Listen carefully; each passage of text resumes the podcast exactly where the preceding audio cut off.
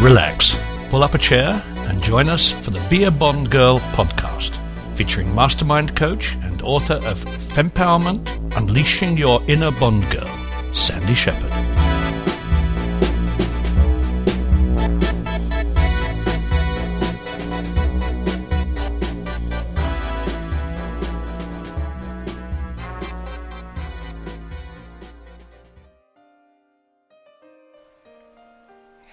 This is Sandy Shepard at beabondgirl.com, and thank you for coming to listen to the third of our coffee chats. I know that it looks like this is number two, but I do have podcast number one, my first interview, which was with Eve Abbott, the organizer extraordinaire. That still has to post. I'm just waiting for her to approve that podcast. We had our second one with Scott Smith at Motivation to Move. I've gotten some great feedback from that. I'm really glad you enjoyed it, and I hope that you enjoy today's coffee chat with Dr. Monte of fitnessrocks.org as much as you did our interview with Scott Smith. If you'd ever like to call in a comment, I would certainly love to hear from you. Our phone number is 206 350 3537 for listener feedback. And you can always email me at double O Sandy, D O U B L E O H S A N D Y, at yahoo.com. I have received a couple of comments as to when I'll be getting back to the regular podcast, and never fear, I will be right back on that shortly. I also have been recording more of the VIP podcast for those of you who are interested in having me in your ears every day of the weekday. Please check out the VIP podcast portion of my website. And now here we go on my third coffee chat interview with Dr. Monte of fitnessrocks.org.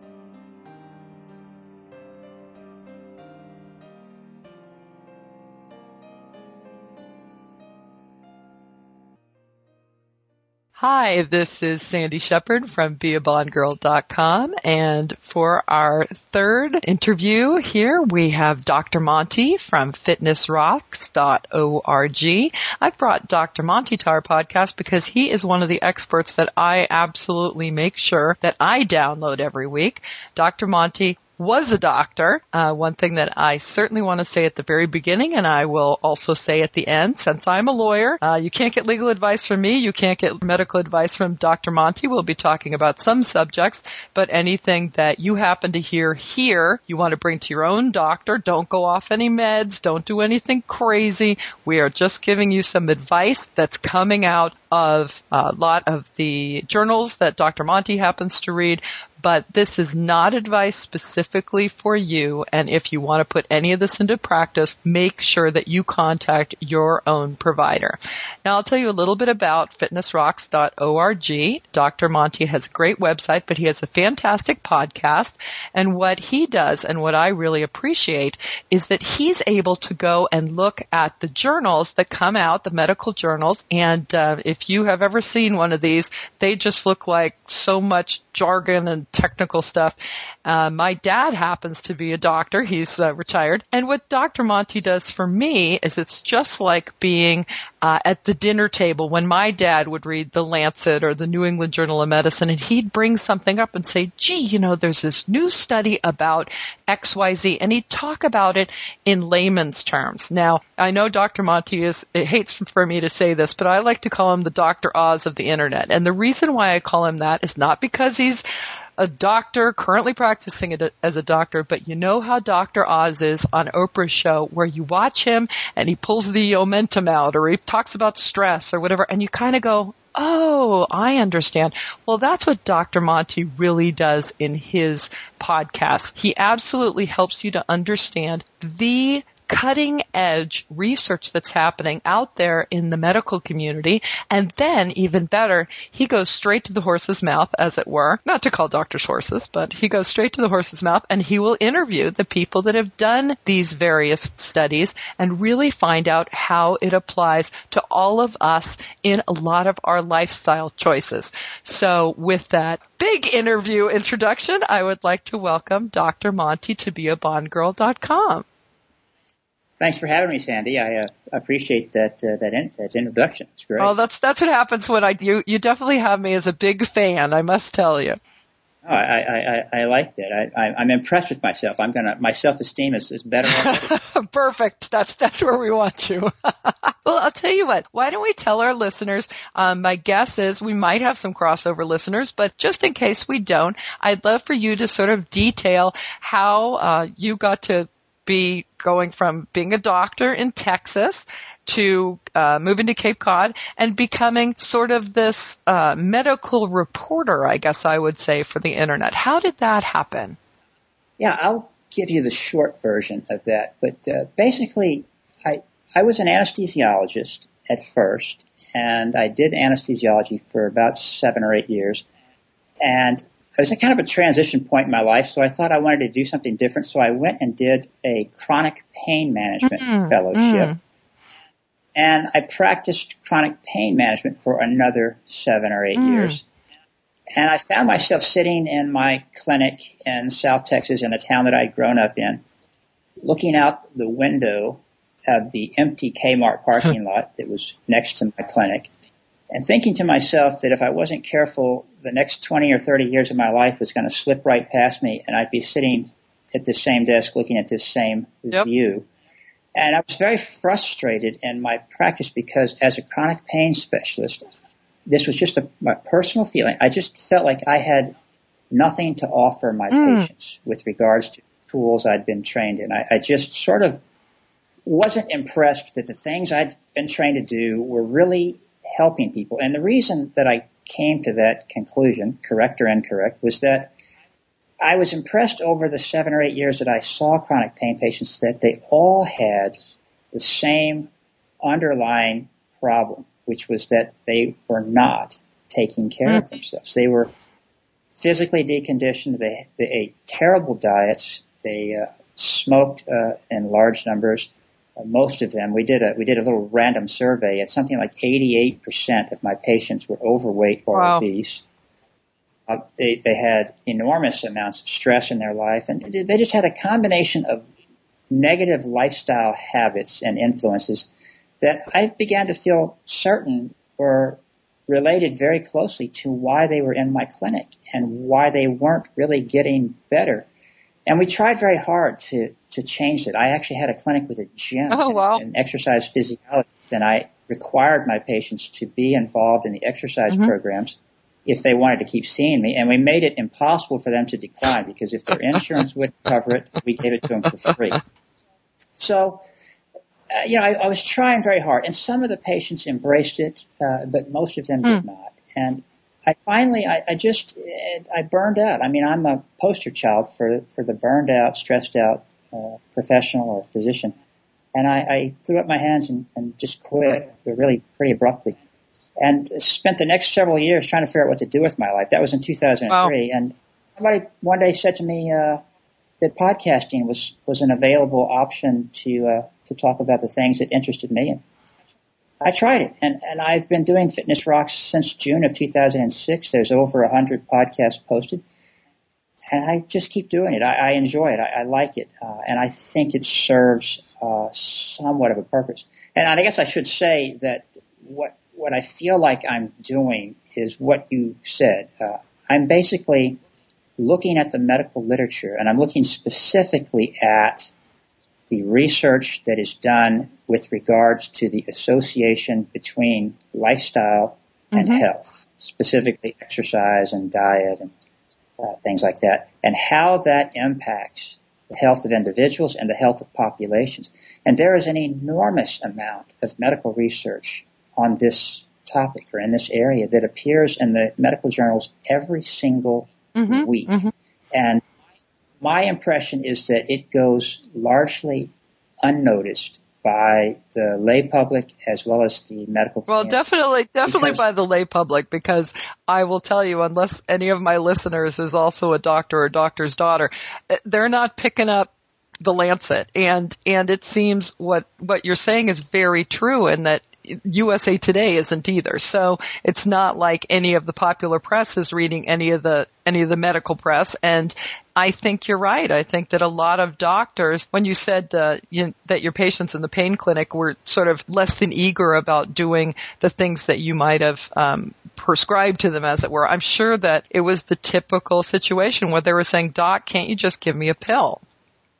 Yeah, well, that, yes, uh, that, and, and the blame for that attitude, that sort of uh, doctor fix me attitude is, the, the, the, the finger can be pointed in all directions. Uh, you know, the medical community is just as responsible for Mhm. that as, as anybody else. This idea that uh, you can go to the doctor and be a passive recipient of Mhm. treatment interventions that will erase your problems uh, without you is I wonder if- crazy. I, I think it's crazy, but I think I, I wonder if some of that. I've been thinking a little bit about this, and and I wonder if some of that is because people used to take better care of themselves. They didn't used to eat the crazy junk that's out there now, and even things like graham crackers and Oreos were, you know, didn't have all the trans fats and stuff back when you and I were kids. And so I wonder if it's because when they would go to the doctor, it was more of a situation where they were already kind of taking pretty good care of themselves or exercising and stuff. And so when you went to the doctor now 50, 40 years ago, the doctor would likely give you sort of a, a pill or something like that. But now people think they can go to the doctor and get that, but they're not doing what their forebears were doing before they got to the doctor. Well, there's no question about it. I mean, our, our modern lifestyles uh, have become more and more sedentary.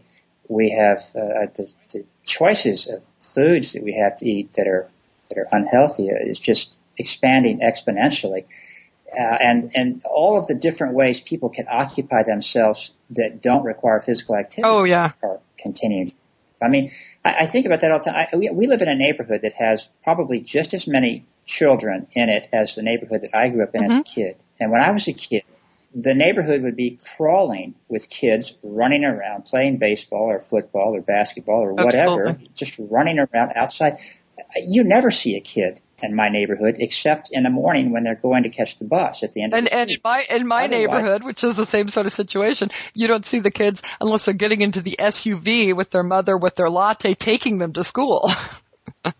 Right, because they're all inside watching TV or playing Yep. video games. Uh, So there's been a lot of changes in our culture that clearly have lent themselves to declining health. And I just did a podcast on the changing trends in cardiovascular disease, which the, the death rate from cardiovascular disease has been uh, steadily declining over the last two decades as, because of a combination of uh, improved treatments for people who have heart disease and uh, surprisingly because of a reduction in risk factors like lower cholesterol Oh. and lower blood pressure, which is due both in part to medical treatment and, uh, according to the doctors that did the study, better uh, lifestyle habits, which I find hard to believe.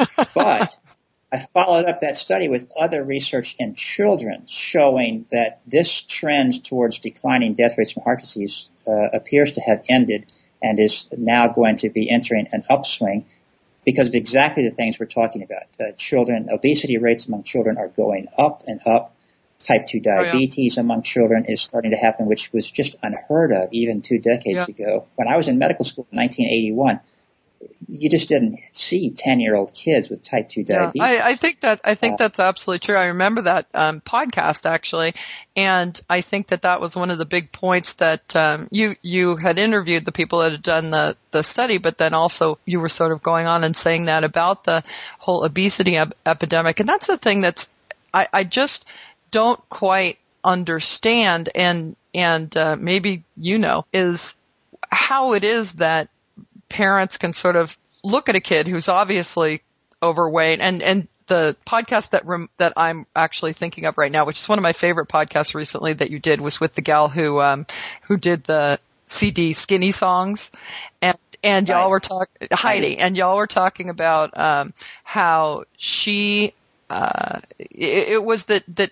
people now think that they're supposed to be proud of the way they look and uh, you know stuff like that, but it's not. You're not supposed to be proud of the way you look if you're 50 pounds overweight. It's that you're supposed to be okay with the fact that your calves are a little short or the fact that, you know, your, your hair happens to be wavy, but not to be okay the way you are when the way you are is, uh, not healthy. Right, and that, that was Heidi Royson, and I'll put in a plug for Heidi if you don't mind. She's uh, she's a wonderful woman who uh, created the, the the CD Skinny Songs, which was songs to inspire her and others to to be active and and, and I've just I've just ordered a, a T-shirt on her website that actually at the bottom of the T-shirt, not to interrupt you, but it says, um, "Does this T-shirt make my butt look too small?" which which I thought was perfect. But anyway, go ahead. So Well, uh, she she made the she she created this this uh, CD of songs to to inspire people to to exercise, and they're upbeat. Uh, I thought they were great songs, and she apparently has uh, had uh, some people being critical Ah. of her because they are uh, of the mindset that we should be teaching people to be accepting of their physical form. And sh as you said, she said, well, you know, if you're five nine as I am, and you'd rather be six foot five, well, that's something that you just have to Yeah. accept. But if you're 50 pounds overweight and have developed high blood pressure and type 2 diabetes as a consequence of that and other poor lifestyle habits, it is ridiculous to say or suggest to people that they should just be accepting Yep. of that when there's so much they can do about it. In fact, I'll, I'll say here, this is a, in a good time to say this. The World Health mm-hmm. Organization, as well as many other uh, respected entities and researchers, have repeatedly pointed out that 80% of all cases of coronary heart disease and 90% of all cases of type 2 diabetes are completely preventable through simply adhering to healthy lifestyle Wow. habits. That's, that's a staggering concept that again is what Fitness Rocks is all about because uh, so many people, I think, both uh, in the general public as well as in the medical community have developed this attitude that chronic diseases like high blood pressure, like diabetes, like uh, heart disease are something that just happens Right. and uh, that's the way it goes and uh, if you if you get these diseases too bad for you go see your doctor he'll give right, you a pill Right. uh, and, and if you have these diseases, you should clearly go see your doctor and, and do what your doctor says. But people should understand that lifestyle interventions can prevent these diseases, and even once you have these diseases, play a should play a major role in the management of these Well, and- diseases. and- Again, and- under Right, and also I think that um, yes, and I will I will reiterate that about every five minutes under your own doctor's supervision. We should just have a little thing that that keeps playing every once in a while, just just sort of scrolls through the whole thing. But um, I remember a podcast that you did. I was teasing uh, with my last interview. I'm very visual. I'm not particularly auditory in my in my memory, and uh, in fact, the the first. Uh, the first interview that I did in this series of interviews was actually with a woman who's a, a brain specialist, and uh, she talked about auditory, visual, kinesthetic um, memory. And so when I uh, when I think about the podcast that you did, I can remember exactly where I was. I was listening to it in the car. I can think of where I was driving, but I can't tell you what number it was. When you actually interviewed a gentleman um, who had done a test, and it had to do with, um, like you had said, these things can all these lifestyle changes can can all lead so that you won't get the disease. They're much better, you know, obviously that that way. But it was a man who had done a study where he was having people who already had either high blood pressure or coronary artery- artery disease, something like that, and he just had them exercise for 30 minutes a day and it really made an enormous difference in um in their whatever it was their triglyc- their triglycerides or whatever do you remember that podcast Yeah, well, there's been a couple along those lines, but the one that I, I think you may be talking about is an interview with Dr. Dana Yes, King that's right. of the Medical University of South Carolina. He, he and his colleagues uh, just do some wonderful research on lifestyle. And they did a study in which they took a group of middle-aged people, Mhm. people in their 40s, 50s, and 60s, and followed them for several years. And they looked at the ones, and there weren't many, uh, but they looked at the ones who developed healthy lifestyle habits, which were uh, exercising for at least 30 Mhm. minutes a day, uh, not smoking, maintaining a healthy body weight, and eating at least five fruits and vegetables Mhm. per day.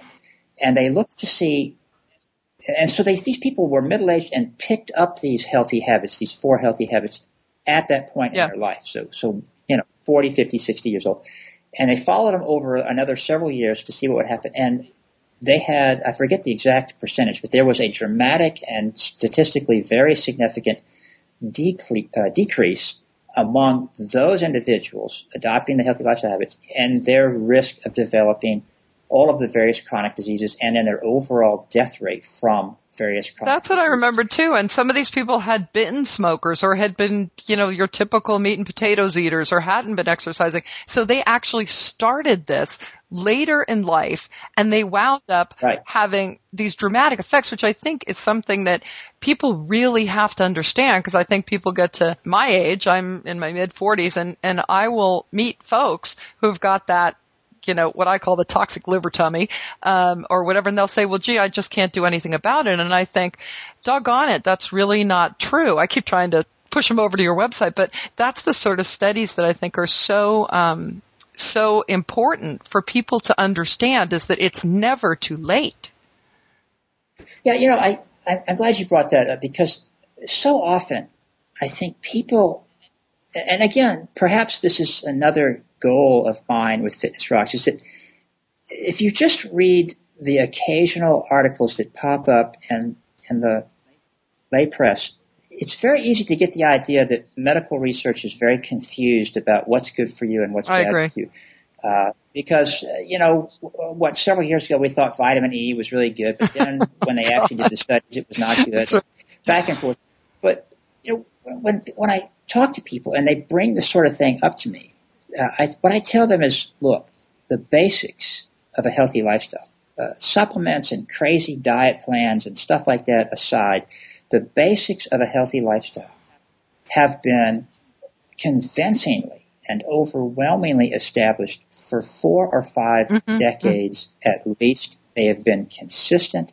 There has been no wavering. Whether or not a particular supplement is good for you or not is an irrelevant question because what is clearly established is that eating a diet that's largely based on Yep. plants, fruits, vegetables, whole grains, nuts, beans, etc., and exercising every Mhm. day and not Mhm. smoking and maintaining a healthy weight across a variety of different cultures has consistently been shown to be associated with very low rates of the chronic diseases that plague our society today. In fact, I'll just say another interesting, you know, I hate to throw too many numbers up, but it's fascinating when I hear the discussions that go on in political Oh, debates goodness. about healthcare and how we're going to reform healthcare. I get so Yeah. upset that nobody talks seriously about the reality that currently in America, 75% of our healthcare spending Absolutely. Goes towards the treatment of chronic Absolutely. diseases, high blood pressure, diabetes, heart disease, cancers of various types, uh, chronic lung disease. And most of those diseases are preventable Absolutely. through simple, healthy lifestyle interventions. Not weird things, not, not, not unusual practices, but just basics of a healthy lifestyle that, that I've mentioned already. So it's a big deal. There's nothing mysterious about it, and it's nothing that's inconsistent. If you ask me the same question six years from now, I'm going to tell you the same. Uh, if you had that one years ago, I would have told you the same thing. I think then. that's one of the things too. I remember, I, I can't quite remember somewhere, you know, when, when either the zone came out or something came out, you know, whatever it was. I remember going to my dad and saying, I just need to understand how the body actually works, you know, and, and, uh, I, I've taken anatomy and things like that. And, um, I was, I was unfortunately very bad at math. So I became a lawyer instead of a doctor. My poor father was, you know, never going to forgive me, but I promised I wouldn't do malpractice. And, um, and he was so funny because he was very patient and really sat down and, you know, this was 20 years ago and it, that's exactly what he said. He said, look, this is what we're built to do. We're, we're built to walk a lot. You know, we're built to be eating basically plants and beans and berries and, and, you know, that kind of stuff all the time. And every once in a while, when our, our four, our caveman forebears would have taken down a gazelle sometimes, yeah, get some meat in there. But mainly we're made to be grazers. We're made to be moving. We're, we're certainly not made to be doing things like smoking or eating white sugar or white flour, all these things that are invented by man, triglyceride, uh, not triglycerides, uh, what are they called? Uh, trans fatty acids, you know, stuff like that.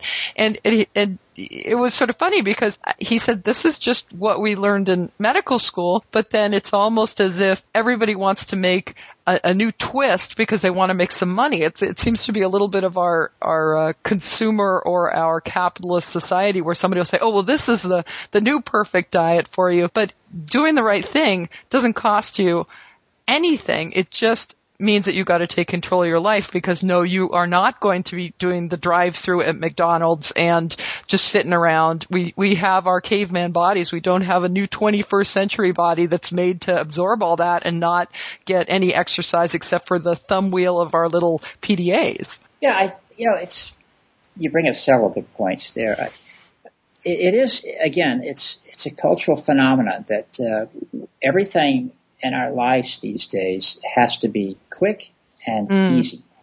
Uh, so if that means dinner, it's easier to pick it up, uh, go to a drive-in window and have somebody hand you a greasy bag mm-hmm. of food than it is to wash the fruits and vegetables and cut them and steam them or whatever. And he, uh, which is uh, remarkable to me because I, I do that mm-hmm. every day and I've been doing it every day for 35 mm-hmm. years and it's not that hard. But in fact, it's kind of fun. I listen to podcasts, so see, I, I, I actually kind of, when I run out of things to chop and stuff, I'm kind of bummed out because I'm, I've still got more podcasts to listen to. Sometimes I'll just chop onions for like the next day because I'm not quite done with the podcast yet. yeah, I mean, it's, you know, to, to sort of develop a, a healthier relationship with the things we do in our lives, like yeah. eating, uh, you know, eh, why do we need to rush that experience? Uh, I, I don't understand that. I think, we, have just got a lot of things to, to, to look at and, and, maybe think about changing in the way we perceive the world we live in. We're always in such mm. a hurry to be getting someplace else, and, and, I'm never quite sure where we're trying to get to so right. fast because basically we're all just speeding towards the end right. of our lives right. uh, without spending too much time enjoying it. One of the things to enjoy is your Absolutely. body and, and, a good, healthy body. Yeah. Uh, I, I, I, it upsets me that people don't look at their body and their mm-hmm. being, to, to look at themselves as human beings and not appreciate what a phenomenal thing mm-hmm. we are. Mm-hmm. Uh, and if you really look at it that way, then how could you mistreat yourself the way uh, most of the people in our society do? Uh, you know, it just, it just doesn't well, make sense. I, I, I think it's exactly what you said, though, in that um, I think that people are disconnected from their bodies. I think a lot of people live from the neck up. And um, so they they don't they just sort of think that there's this thing that's carrying around quote unquote them, which is their brain, and they don't pay much attention to it. And I I won't reiterate it here, but but I will remind my listeners that uh, my last podcast actually had to do with saying grace over the meal and um, how one of my clients has now wound up losing weight just because instead of getting takeout, she's actually making making a meal and sitting down and saying grace over it. But I, I think you're absolutely right. I think we wind up speeding our speeding our way through life, trying to get from here to here to here, and we wind up with a shorter life, so less of a path that we're covering. And when you get to the end, you know what what did you enjoy? I mean, you should enjoy every single meal. You know, there's an important point to make is that I, I think people are confused about how to think about fitness. I think it it it, uh, it has a bad reputation. It, it, it's viewed as a self-absorbed endeavor that's all about vanity and things like that. And that's for some people maybe it is, but that's not how I think it should be be viewed. Um, you know, and I I think we we look at fitness as being something that uh, is only for people that have a lot of time mm. on their hands and, and not for the rest of us who have more important mm-hmm. things to do. Mm. Uh, I, I, remember very clearly a patient I had who was in his early mm-hmm. 50s, 51 or 52, had already had his second oh, heart oh attack, had already had two or three angioplasty procedures, and was continuing to smoke a pack oh, of cigarettes per Oh my god! And I uh, and he, he was a very successful businessman in our uh, area, and um, he just he, he was a workaholic. Yeah. And, and I was sitting in the clinic one day talking to him, trying to get him to consider exercising and changing his diet. And yeah, well, doc, I'm just so busy. And I looked at him. I said, "You've got more money than right. a, a thousand people would ever know what to do with. And what good is it going to do you if you drop dead right. tomorrow? Right. Because you refuse to take care right. of yourself. I mean, at what point does your own well-being become important enough to do a few simple things? I'm not talking about an extravagant mm-hmm. interventions. I'm talking about a 30 minute walk yep. every day and uh, eating an apple instead of a candy yep. bar and simple things like that. Um, so I don't know. It's a tough sell. It well, really I remember is. also you you did in one of your podcasts, which was very interesting. I remember, I think it was pretty much this subject about the idea that, that fitness was sort of an elitist kind of thing and that you were talking about the, um, uh, study that had been done with house cleaners and that they didn't really believe that they were doing anything that was exercise related until they were educated. I think that was a very interesting one as well. And, and you might just talk a little bit about that because I think that was instructive.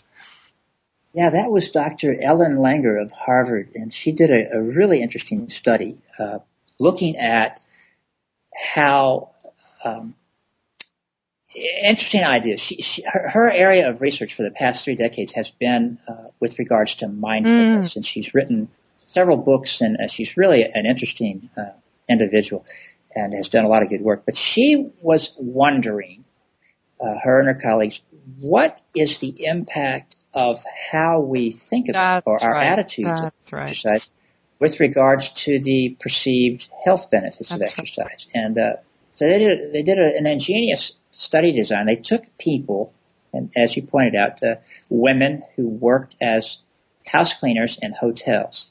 And they picked women who worked as house cleaners because they thought perhaps that these would be people who had very physically active mm. lives and yet may not perceive what they do every day as being exercise and having the associated benefits mm-hmm. of exercise. And so might not be getting those benefits. And, and so they went in and, and they, they, they got a large number of these women in, in multiple different hotels. They did baseline measurements of blood pressure and weight and uh, things like that. And then they explained to half of That's the right. women what great benefits their job was giving them with regards to physical activity and how this should really make an, an impact on their health. And the other women didn't hear this. And, and the women in the two different groups were in different hotels so that they couldn't talk to each other and, and get wind of what was going on. And after just four yep. weeks, they saw in the women who'd been educated that their activity was actually good for them, they saw decreases in blood pressure. They lost Amazing. weight. Um, so, and they had this, uh, they, their body mass index had gone down somewhat. So, and a few other uh, indicators that I can't remember, all of which showed positive improvements with regards to overall health. And, and nothing changed. They verified that nothing changed with their right. activity levels. None of the women took up a particular diet or anything like that.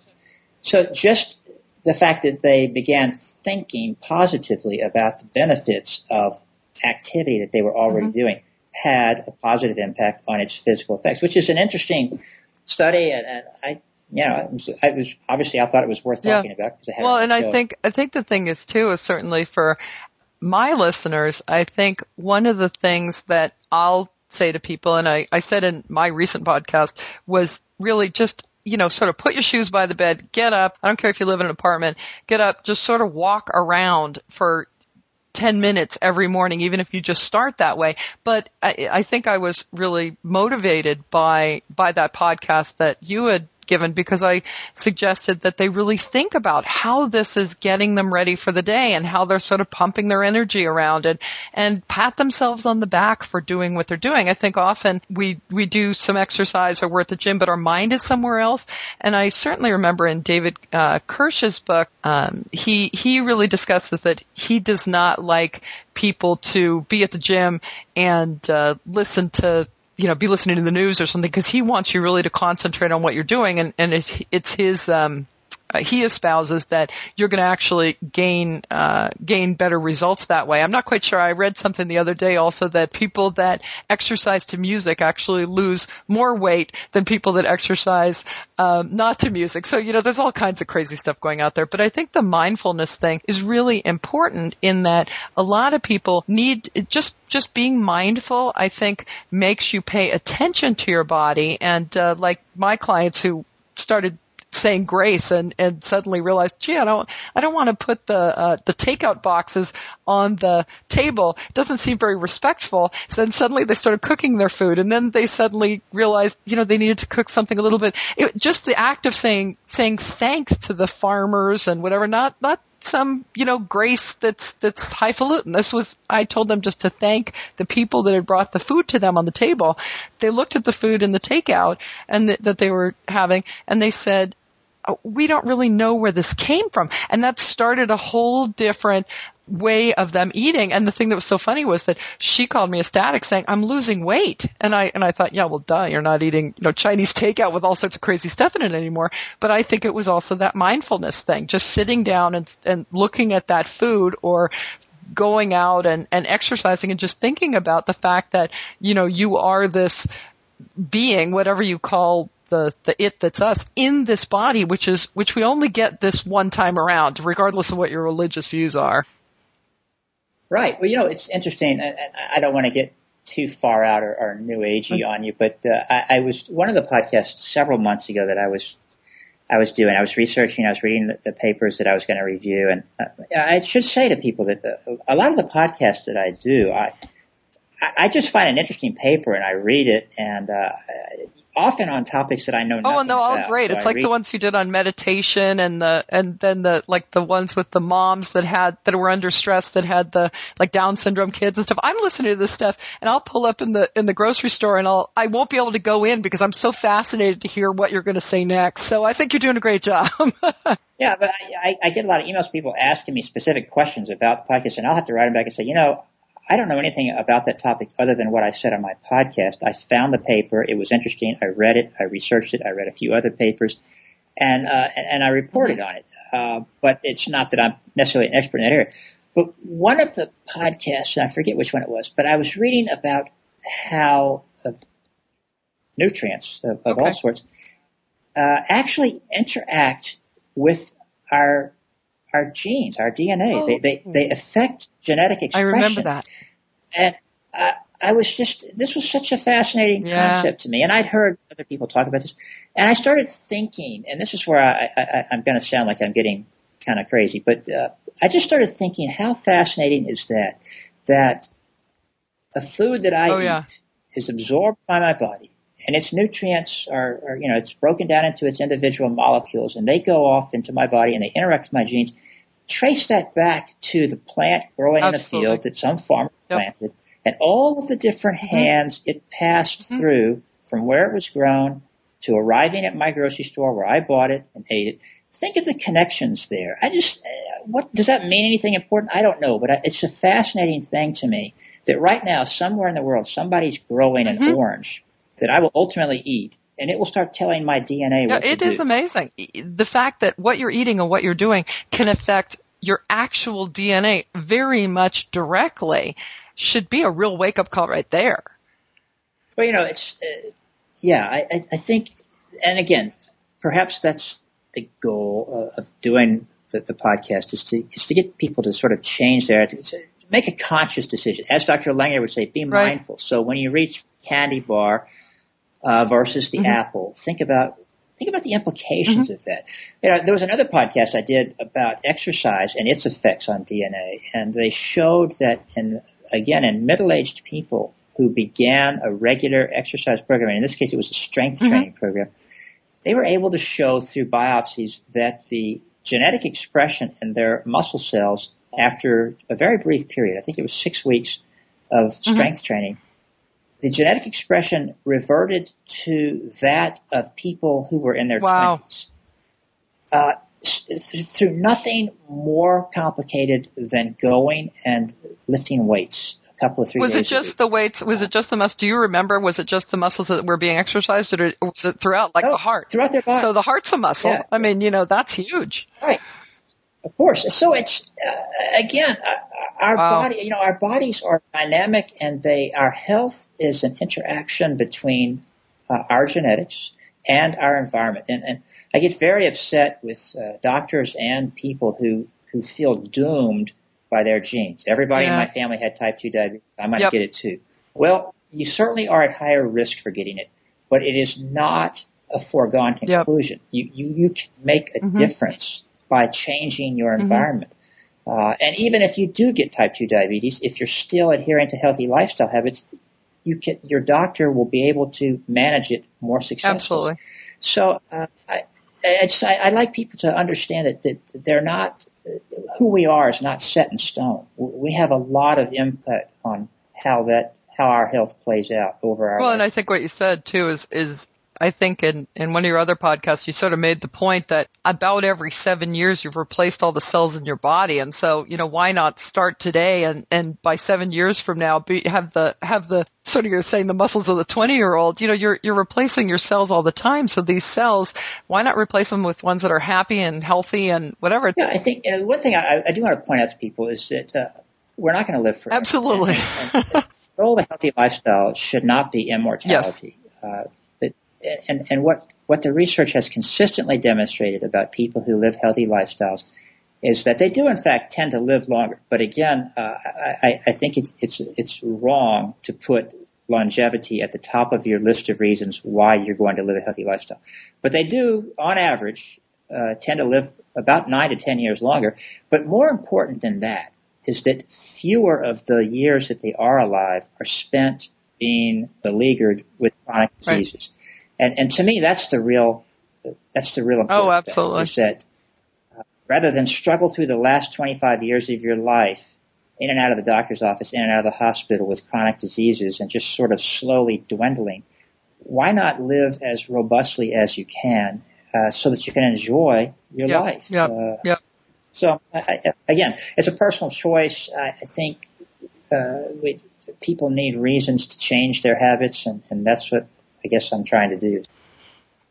And in modern medical systems in other oh, yeah. countries, uh, doctors are rewarded uh, when their patients yeah. are healthy, uh, uh, which is not a bad concept. Uh, to, to, and, and, again, it's I don't want to get into the politics oh.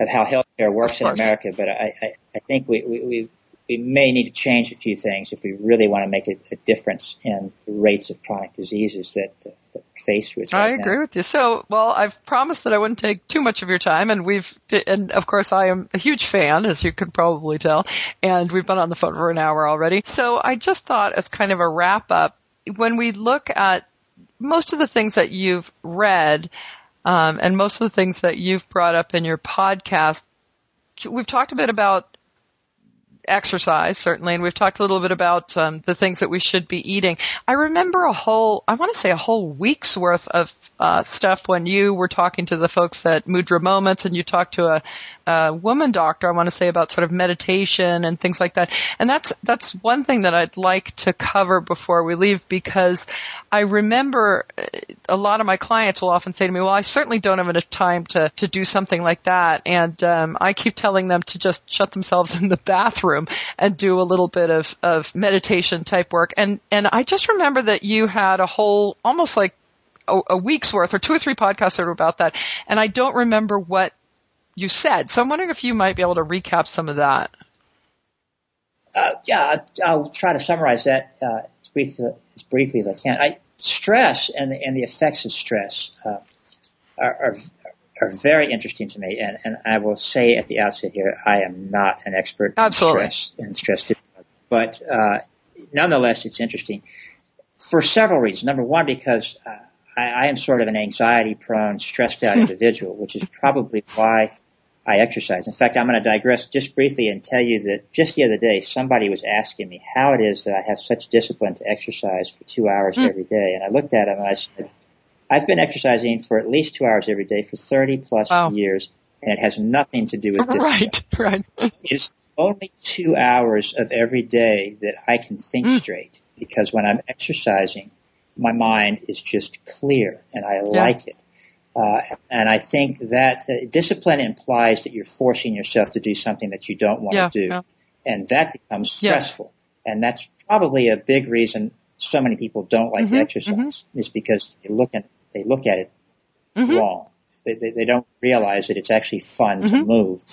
So, so stress interests me and, and there are countless studies and books on the negative impact of chronic psychological stress on our health. And I've, I've got several, or at least a couple of podcasts in which I review some of those articles and I won't get into the details here, but suffice to say that lots of medical research indicates that people who are under chronic stress, either because of a mm. job that they can't mm-hmm. stand, or perhaps they're in the uh, unfortunate situation of, of caring for uh, a disabled mm-hmm. loved one, uh, for example, uh, uh, spouses caring for uh, the other spouse who's uh, disabled with mm-hmm. Alzheimer's mm-hmm. disease, or things like this, just a, an immensely stressful thing for people.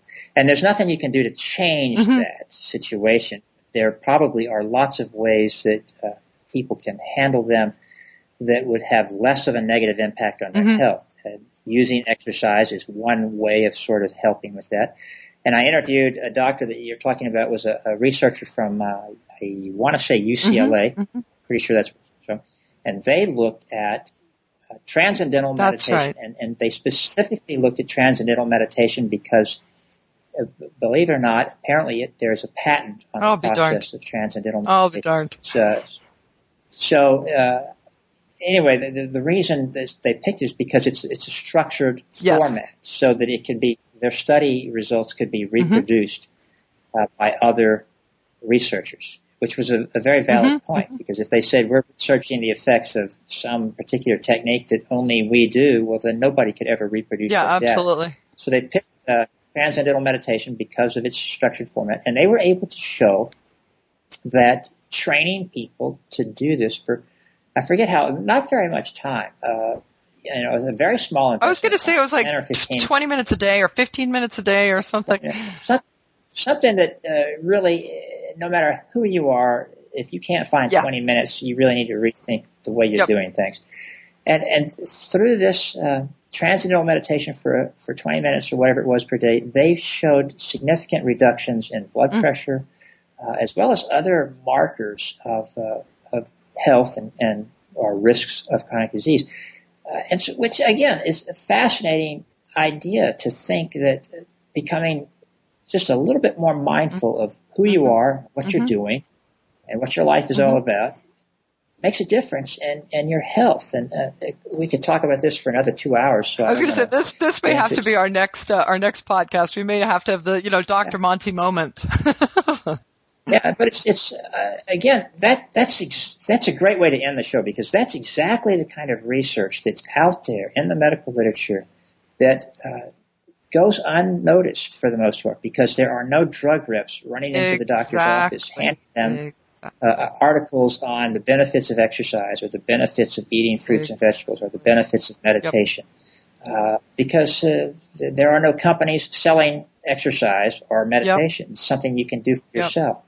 But it's out there and uh, it's it's fascinating stuff. It, it deserves to be uh, looked at. Well, and and on that note, because I think that's that really says it all. And I think that people forget that about doctors is that it's not the doctor's fault, but um, I certainly remember with my dad, you know, that's exactly right. Is that the reps will be out there, and there isn't a rep for the legume uh, association, and there isn't a rep for exercise, and there isn't a, a rep for transcendental meditation. And so when you're getting those things from your doctor, and this is not Dr. Monte talking, this is this is me talking, so don't think that you're getting a doctor's advice on this. You're just getting a doctor's daughter's advice.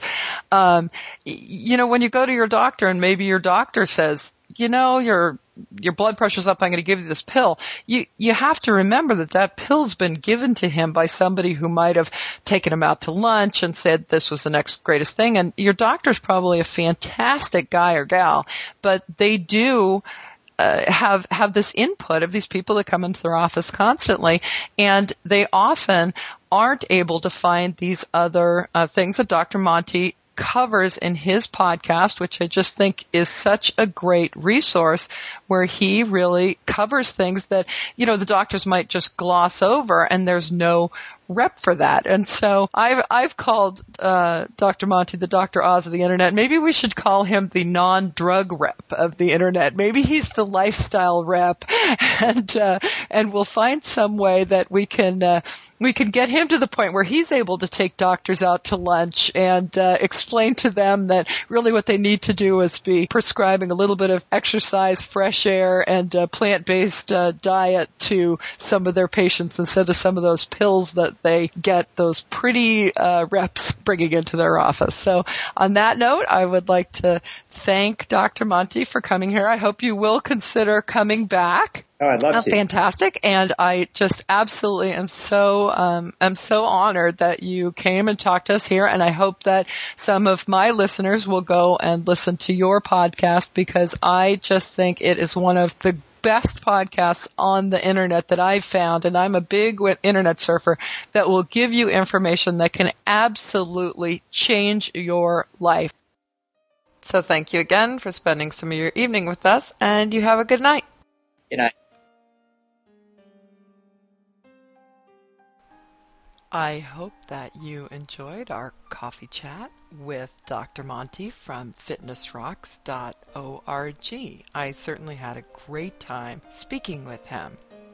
As we said a couple of times during the podcast, please know that this is not doctor's advice. And if you want to take anything that Dr. Monte says in his podcasts or in this podcast to your doctor, that would be fantastic. I think Dr. Monte would love it if every doctor in America listened to his podcast to stay up to date with lifestyle issues. But this is just a general podcast for your information the thing that really stuck with me was the whole story about stress and how doing exercise can be stressful if you think of it as being just a discipline that you have to do versus something fun.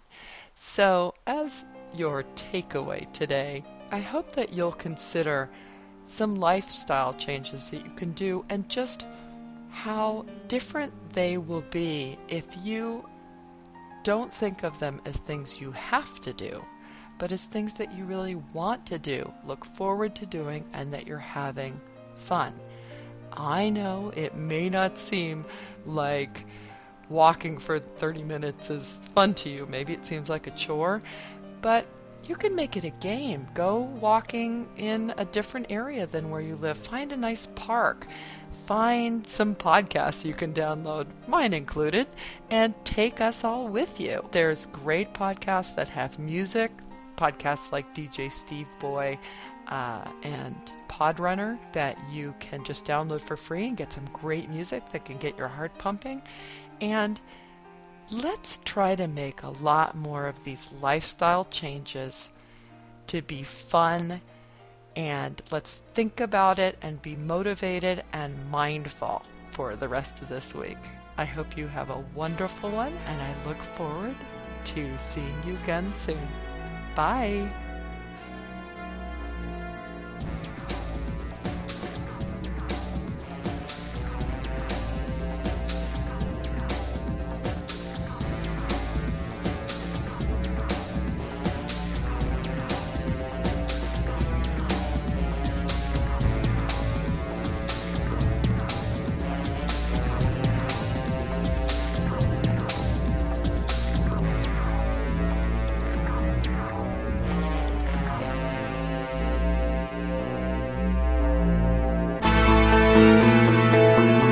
Bond Girl is neither affiliated with nor endorsed by Eon Productions, Sony Pictures Entertainment, MGM Studios, or United Artists. This podcast is copyright 2008 by Double O Productions. All rights reserved. Fempowerment and Fempower are registered trademarks of Double O Productions. For more information, visit beabondgirl.com. Our goal? To build a better world, one Bond girl at a time.